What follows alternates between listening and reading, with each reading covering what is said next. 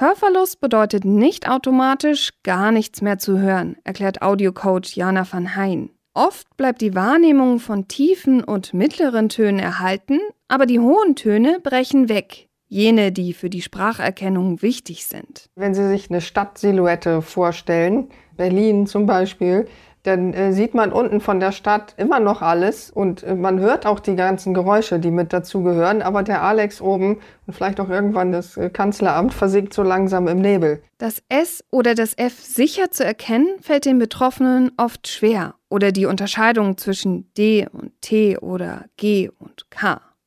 Buchstabenlaute werden immer undeutlicher. In der Theorie gleicht das Hörgerät die schlecht gehörten Töne wieder aus. Allerdings braucht es Übung, diese technisch hervorgehobenen Töne mit dem natürlichen Klang zusammenzubringen. Deshalb klingt das Hören mit dem Hörgerät auch nicht genauso wie ohne. Die Technik hat ihre Grenzen, aber verbessert sich stetig.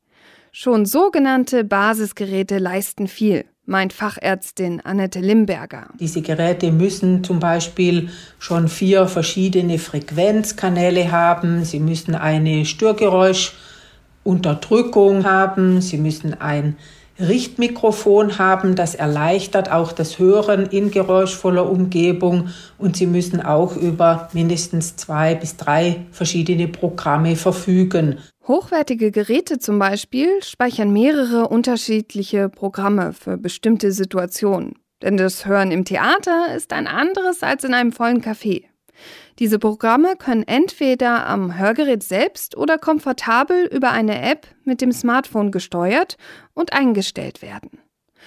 Und die Träger können ihr Gerät auch gleich als MP3-Player oder zum Telefonieren nutzen. Und da gibt es nochmal eine weitere wichtige Entwicklung, die da stattgefunden hat, nämlich das sogenannte Wireless Streaming, also dass Signale direkt vom Smartphone oder auch von anderen Geräten wie zum Beispiel Tablet-Computer oder Laptops oder was direkt an Hörgeräte übertragen werden können, äh, sodass man die Hörgeräte nutzen kann wie Headsets beispielsweise. Damit kann das Smartphone auch zu einem zusätzlichen Mikrofon werden, das Hörgerätnutzende etwa während einer Besprechung auf den Tisch legen können, meint Stefan Zirn von der Hochschule Offenburg.